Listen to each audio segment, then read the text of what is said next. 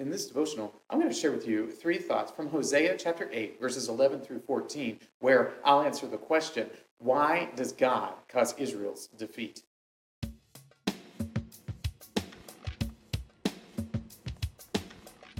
Hosea chapter 8, verses 11 through 14 says, Because Ephraim has multiplied altars for sinning, they have become to him altars for sinning.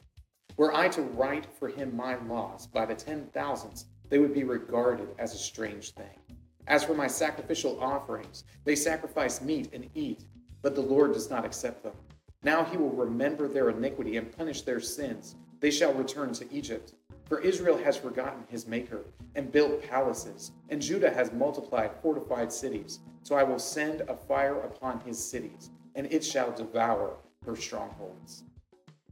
The prophets of Israel are not always terribly encouraging. So if you're looking for some sort of self help from the prophets, it's going to be hit and miss because so very often the prophets speak about the inevitable doom that is coming upon the people of Israel, God's chosen covenant people. Now, usually within those prophetic words, there is a promise. A promise that ultimately God will redeem his people, but it is always after great disaster, great suffering, and great pain for the people of Israel. And that's something that we need to pay attention to. We need to recognize that sin against God inevitably leads to disaster. And here we see that that is precisely what is going to take place. So here are three thoughts from Hosea chapter 8, verses 11 through 14, where I'll answer the question why does God cause Israel's defeat? Thought number one idolatrous worship. The people of Israel were idolatrous.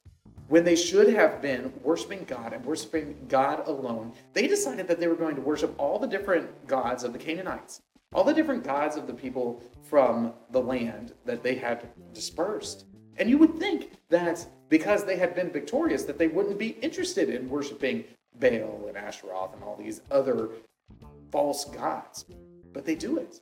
They do it on a regular basis. They even go and worship Moloch, who is just this disgusting picture of evil, an evil God that they desire to worship. Why do they do that? It's a hard question to answer. And I don't think that there's an easy answer that'll just jump out at you as to why they worship false gods, except this that we all routinely engage in idolatrous worship. We all routinely put something in the position of God that ought not be there. And when we do that, we're committing idolatry. Why is Israel ultimately defeated?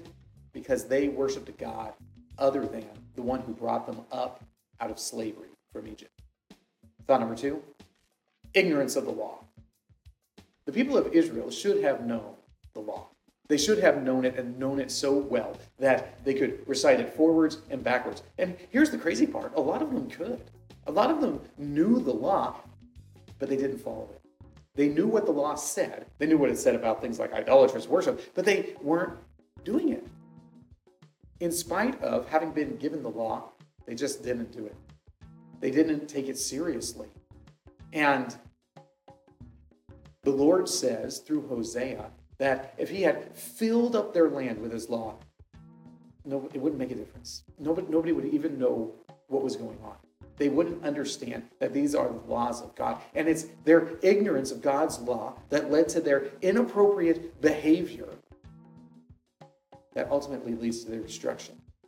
So when you're trying to figure out the reasons why the Assyrians are able to come in and defeat the northern kingdom, and then later the Babylonians are able to come in and defeat the southern kingdom, it's because the people of Israel were ignoring the law of God. Thought number three trusting in themselves. The people of Israel and the people of Judah ultimately were not trusting in God.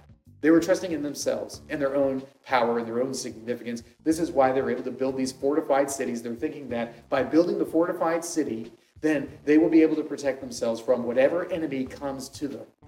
And that's the kind of false sense of security that so many of us get into. We think if I just protect myself by having enough money, if I just protect myself by having enough guns, if I protect myself by having enough food stored up, or whatever sort of protective measures we take, we think we're going to be okay in the midst of whatever peril. The fact of the matter is that no matter what preparations you have taken, if God has scheduled you for destruction, you will be destroyed. They were trusting in themselves. They were trusting in their own might and their own wisdom and their own defenses, but none of those things were going to help them. Because they had worshiped other gods, because they had neglected God's law, because they thought so much of themselves instead of their heavenly Father, the Lord will ultimately cause these two rival evil nations to come and destroy the northern and the southern kingdoms, respectively. There's a lesson there for us. And the lesson is this don't engage in idolatrous worship, don't neglect the law of God, and don't trust too much in yourself. These three thoughts come from the assigned reading of Hosea chapters 8 through 14. If you'd like to read through the Bible with me, you can do so by subscribing to this channel, by clicking on the link in the comments, or by joining the Facebook group Through the Bible, where we are reading the text of Scripture together.